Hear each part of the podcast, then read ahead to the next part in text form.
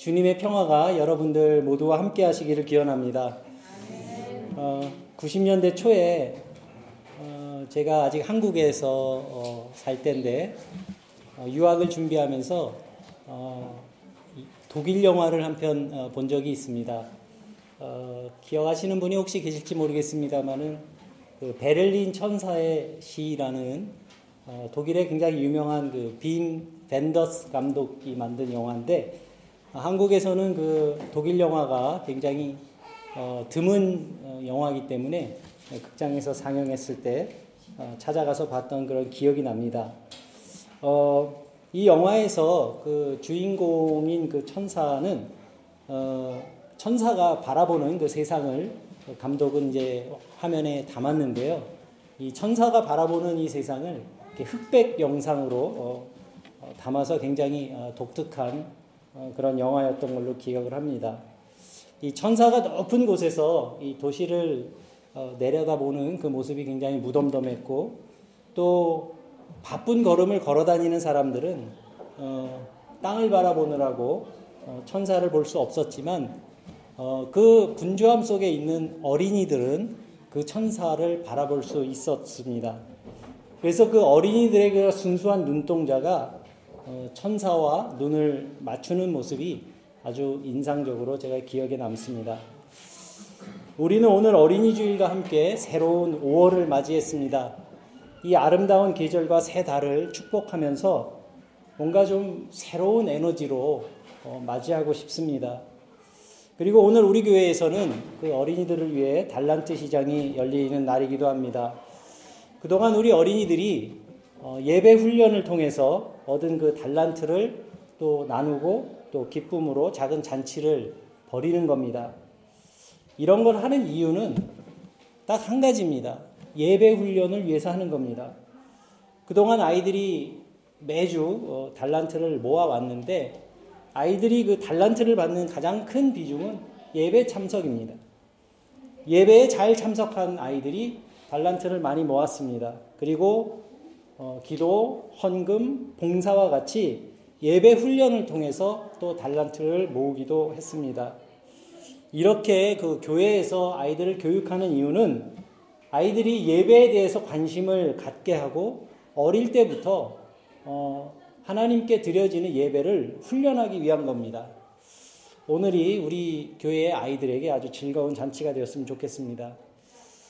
저는 오늘 그 함께 봉독하신 이 본문 말씀을 생각하면서 어린아이와 같다는 말의 의미를 어, 곰곰이 생각해 봤습니다. 여러분들은 어린이 하면 어떤 이미지가 가장 먼저 떠오르십니까? 어른, 어린이. 예쁜, 예쁘다? 네. 서민정 집사님 예쁘다. 홍미영 집사님은 뭐가 제일 떠오르세요?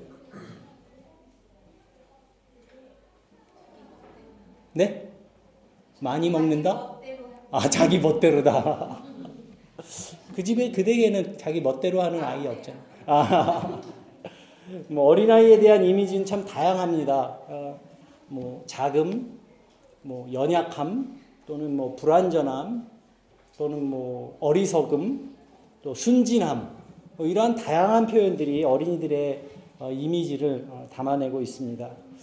어린이들은 실제로 무엇보다도 순수하고 겸손합니다.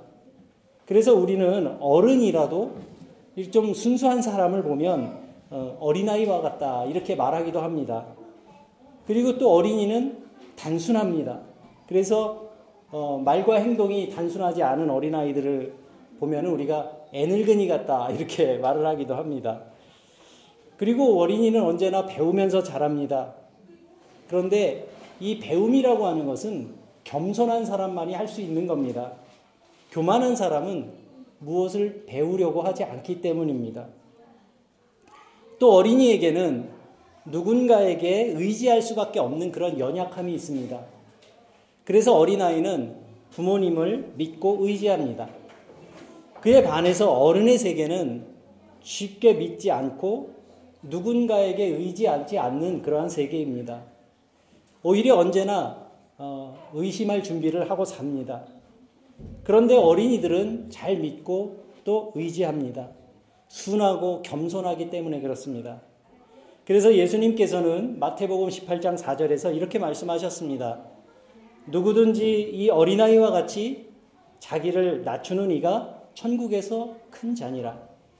그래서 여리고성에 살던 어, 삭개오라는 사람은 어른이었지만 어린아이와 같이 뽕나무에 올라갔다가 예수님을 만나고 구원받은 사람이 되었습니다. 또 어린아이의 또 다른 특징이 있다면 잘못을 어, 저지르더라도 그것을 금방 깨닫고 또 잘 뉘우치는 것입니다. 하나님께서는 잘못이나 실수가 전혀 없는 그런 완벽한 사람을 찾으시지 않습니다. 해 아래 새 것이 없고 또 하나님 앞에 의로운 사람이 없습니다. 그래서 시편의 시인, 시인은 34편 18절에서 여호와는 마음이 상한 자에게 가까이 하시고 중심에 통해하는 자를 구원하신다. 이렇게 노래했습니다. 이 시편의 시인이 자기의 경험을 노래한 것입니다. 또 하나님은 회개한 다윗은 사용하시고 축복하셨지만 회개하지 않은 사울왕은 그대로 내버려 두셨습니다. 그리고 회개한 베드로는 복음의 도구로 사용하셨지만 회개하지 않은 유다는 스스로 자신의 인생을 마감해야 했습니다. 예수님은 어린아이와 같은 마음을 안아주시고 또 만져주시고 축복해 주셨습니다. 그런데 어쩌면 요즘 사람들은 어린이들을 어른의 소유물로 생각하고 있는지도 모르겠습니다. 치열한 경쟁 속에서 살아가게 될 아이들을 어른의 방식으로 무장시키기 위해서 일찍부터 아이들을 보채고 너무 서두르고 있는지는 아닌지는 아는지 모르겠습니다. 세상을 향한 어른들의 그 두려움을 아이들에게 너무 일찍 심어주고 있는 것은 아닌지. 그래서 우리 아이들이 아직은 알 필요가 없는 그러한 세상까지 너무 일찍 알아버리게 만드는 어리석음을 범하고 있는지도 모르겠습니다. 어쩌면 우리는 아이가 아이답지 않기를 바라고 오히려 아이가 작은 어른이 되기를 바라면서 아이에게 요구하고 또 강요하고 있는 것인지도 모릅니다. 그렇지만 분명한 것은 때로는 어른들도 아이에게서 배울 점이 있다는 사실입니다. 저는 어른들이 어린이로부터 배워야 하는 그것이 무엇일까 생각을 하면서 그것은 순수한 마음이라고 생각했습니다. 아이들은 세상을 있는 그대로 봅니다. 아름다운 것을 볼 때는 아름답다고 말하고 또 좋은 것은 좋다고 말합니다. 그리고 아이들은 아름다움 속에서 경탄하는 법을 알고 있습니다. 만약 아름다운 것을 보면서도 그 아름다움을 느끼지 못하는 사람이라면 그 마음에서 순수함을 잃어버렸기 때문일 겁니다. 이미 세상 풍파에 찌든 어른이 되어버린 우리의 영혼은 나도 모르는 사이에 우리의 그 존재가 너무 작아져 버렸습니다. 우리들의 살림살이는 좀 나아졌을지 몰라도 우리의 마음 씀씀이는 너무나 옹색해지고 또 우리의 삶의 비전은 아주 협소해져 버렸습니다. 더 이상 꿈을 꿀 수 없는 사람들이 되어가고 있습니다. 하나님께서는 인간을 하나님의 형상대로 지으시고 인간으로 하여금 온 우주 만물을 생각하도록 지으셨지만 우리는 마치 도토리를 찾는 멧돼지와 같이 발밑에 현실을 바라보기에 급급한 그러한 영혼들이 되어가고 있는 것 같습니다. 예수님께서는 우리에게 삶의 우선순위를 바르게 하고 살으라고 권고하시면서 너희가 무엇을 먹을까, 무엇을 입을까, 무엇을 마실까 염려하기보다는 먼저 하나님의 나라와 그의 의를 구하라고 말씀하셨습니다. 그것은 삶의 우선순위를 바르게 하라는 그러한 말씀입니다. 그것이 올바른 삶을 살아가는 것이기 때문입니다. 그와 같은 삶의 방식이 영적인 삶을 살아가는 것이기 때문에 그렇습니다. 그것이 하나님이 이 세상을 지으신 창조의 섭리에 맞는 삶의 방식인 겁니다. 그런데 때때로 우리의 현실은 예수님께서 말씀하신 것과는 정반대의 삶을 살고 있지 않은지 돌아보게 됩니다. 우리가 살아가는 환경은 좋아지고 또 누리며 살아가는 것도 더 많아졌지만 우리의 영혼은 참으로 빈곤해져 버렸습니다. 창조의 비전이 나타나지 않는 가난한 삶을 살고 있습니다. 어린아이의 눈은 자연과 세상을 경이롭게 바라보는 눈입니다. 어린이들은 세상을 신비롭게 바라봅니다. 저는 예수님이 너희가 어린아이와 같지 아니하면 이렇게 이렇게 말씀하신 뜻에는 분명히 이와 같은 어린아이의 눈을 회복하라는 그러한 말씀이라고 생각합니다. 아직 때묻지 않은 아이들에게 세상은 온통 신기한 것들로 가득 차 있습니다. 그리고 아이들은 어른들이 먼저 가르쳐 주지 않는 한 미워하고 배척하고 절망하는 법을 알지 못합니다. 우리 교회에 이종화라는 어린이가 있습니다. 종화가 저와 눈이 마주칠 때는 언제나 뭔가 궁금한 것으로 그 눈이 가득합니다. 그렇지만 종화는 많은 경우에는 언제나 주변의 작은 것들에 더 많은 관심을 갖습니다. 그리고 종화는 특히 벌레와 곤충을 좋아합니다. 때로는 아주 징그럽게 생긴 벌레를 갖고 와서 저를 깜짝 놀라게 할 때도 있지만 정작 종화는 굉장히 진지합니다. 그리고 종화에게 그 가지고 온 것에 대해서 물어보면 종화는 언제나 자기가 생각한 것을 아주 친절하게 설명해 줍니다. 저는 지금까지 종화가 어떠한 생명을 보면서 그것을 무서워하거나 아니면 징그러워하거나 아니면 그것을 거절하는 모습을 본 적이 없습니다. 저는 이런 종화의 모습을 보면서 하나님이 본래 주신 그 생명의 모습에 참 가까운 모습이라고 그렇게 생각했습니다. 종화는 아주 작은 것도 경이롭고 또 신비롭게 바라보는 눈을 가진 아이입니다. 우리가 살고 있는 이곳에도 지금 자연의 축제가 한참입니다. 이제 벚꽃이 지고 또 민들레와 유채꽃이 만발합니다. 사과꽃과 백꽃도 지금이 한참, 한창입니다. 어디를 가든지 꽃의 아름다움이 이 봄을 가득 채우고 있습니다. 불과 얼마 전까지만 해도 겨울을 벗어나지 못한 이 단조로운 색상, 색상에서 어, 벗어나서 지금은 아주 다양한 빛깔의 꽃들로 가득 채워져 있습니다. 그리고 눈만 화려한 것이 아닙니다. 우리의 모든 오감이 이 신비로운 계절을 경험할 수 있습니다. 코로, 귀로, 입으로 그 생명의 신비를 경험할 수 있는 계절입니다. 사람들은 흔히 하나님을 볼 수 없다고 말합니다. 그렇지만 이 세상을 경이롭고 신비의 눈으로 바라보는 사람에게는 그 말이 사실이 아닙니다. 그 사람은 이 땅에 가득 찬 생명 속에서 하나님의 형상을 발견하게 되기 때문입니다. 예수님께서 제자들을 꾸짖으시면서 어른, 어린이들이 내게 오는 것을 금하지 말며 또 어린아이처럼 되지 않으면 하나님의 나라에 들어갈 수 없다고 말씀하셨습니다. 예수님께서 이렇게 말씀하신 것은 사람들이 세상을 경이로움과 찬탄하는 마음으로 바라볼 수 있는 눈을 상실했기 때문이 아닐까. 자연을 보면서도 놀라고 감탄하는 그 감성을 잃어버리고 또 사람을 보면서도 그 기뻐하는 능력을 상실한 그런 사람이라면 그 사람은 아무리 육신이 건강하다 하더라도 그 영혼은 병이 든 사람일 것입니다. 그래서 세상을 경의의 눈으로 바라보는 사람은 세상을 쓸모의 관점에서 판단하지 않습니다. 그리고 사람을 도구로 여기지 않습니다. 다른 사람을 존엄한 인격으로 대하는 법을 배웁니다. 자연을 그저 개발의 대상으로만 바라보지 않습니다.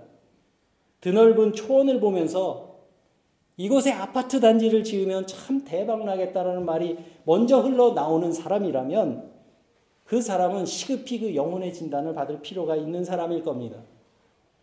온통 소비하는 일에만 몰두하며 사는 사람에게는 아무런 쓸모없이 여겨지는 것들도 우리의 삶을 아름답고 풍요롭게 만들어 줄 수 있는 것들은 얼마든지 있습니다.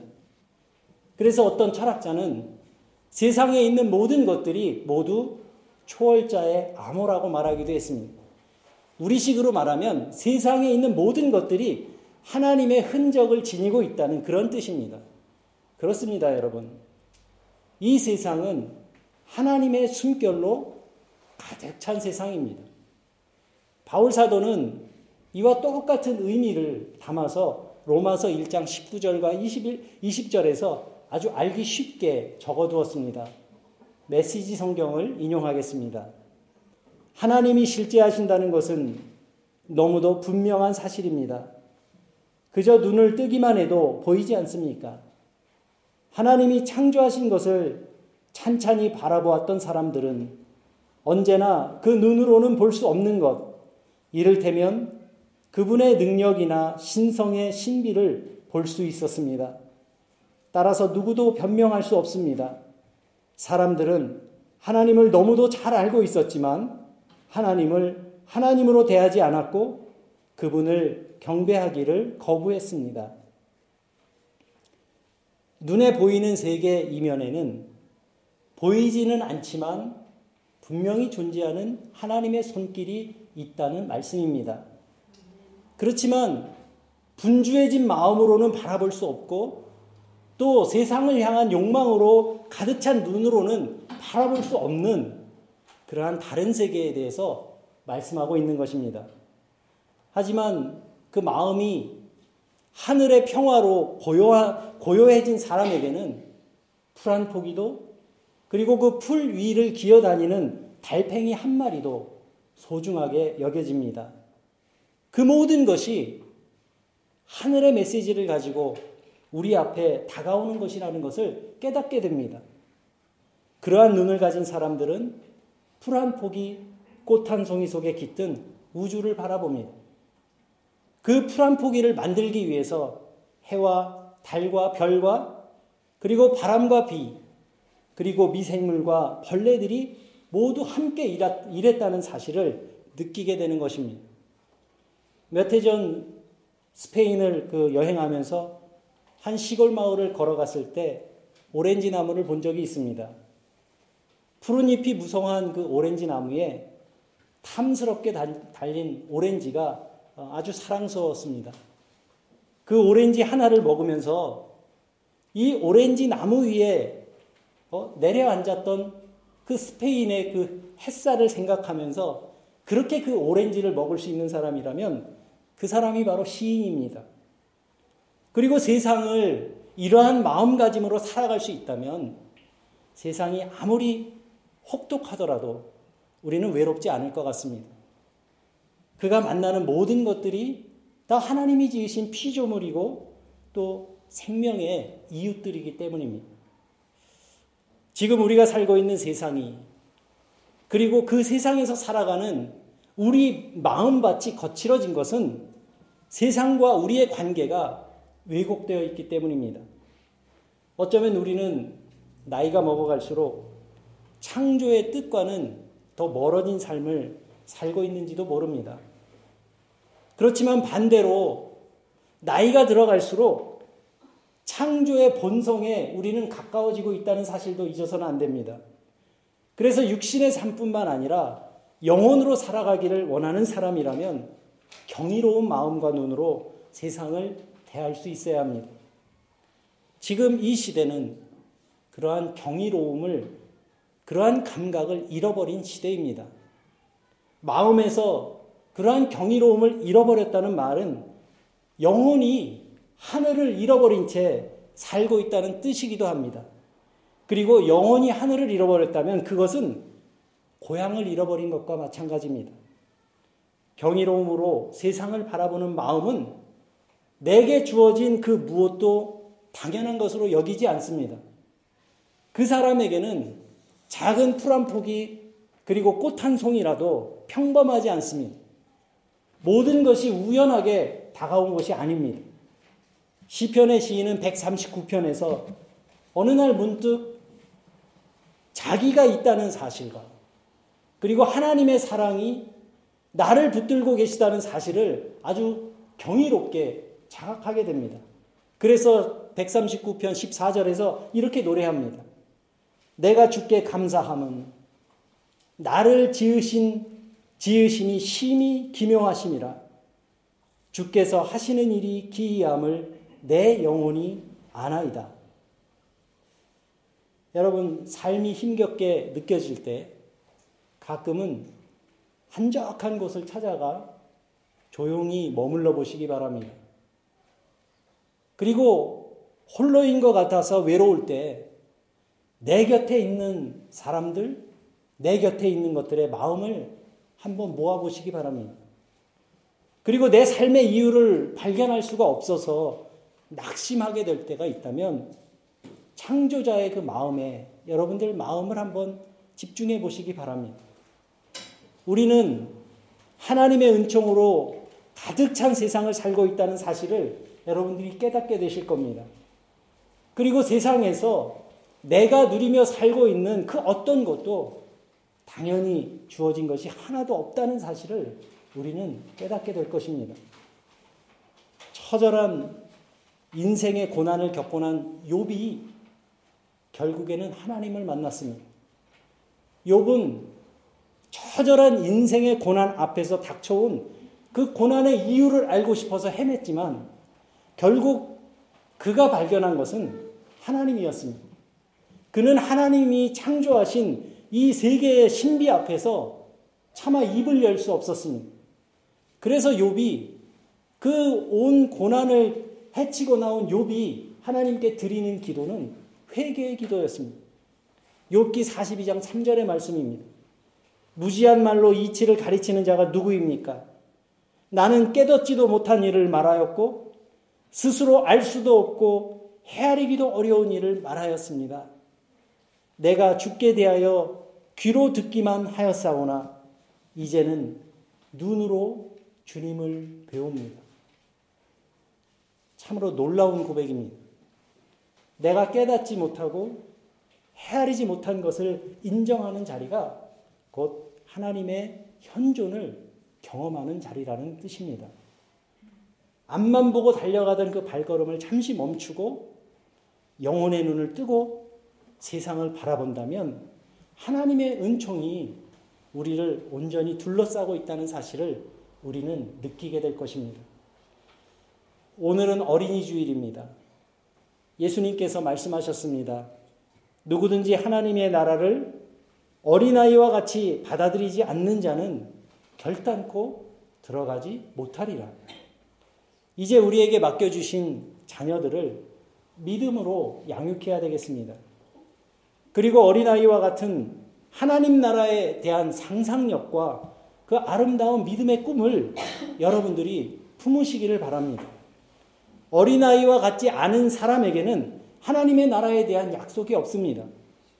이 믿음으로 세상을 넉넉히 이겨나가시는 여러분들 되시기를 주님의 이름으로 간절히 기원하면서 오늘은 제가 구독하고 있는 좋은 생각 5호로에 실린 메리 보탐 호이트의 시로 설교를 마치겠습니다. 제목 신이 아이들을 보내는 이유 신이 우리에게 아이들을 보낸 까닭은 시합에서 1등을 만들라고 보내는 것이 아니라 우리의 마음을 더 열게 하고 우리를 덜 이기적이게 하고 더 많은 친절과 사랑으로 우리 존재를 채우기 위해서다. 우리 영혼에게 더 높은 목적을 일깨우기 위해서다. 신이 우리에게 아이들을 보낸 까닭은 신이 아직 포기하지 않았다는 뜻이다. 여전히 우리에게 희망을 걸고 있다는 뜻이다. 오늘 주신 말씀 생각하며 새김의 기도를 드리겠습니다.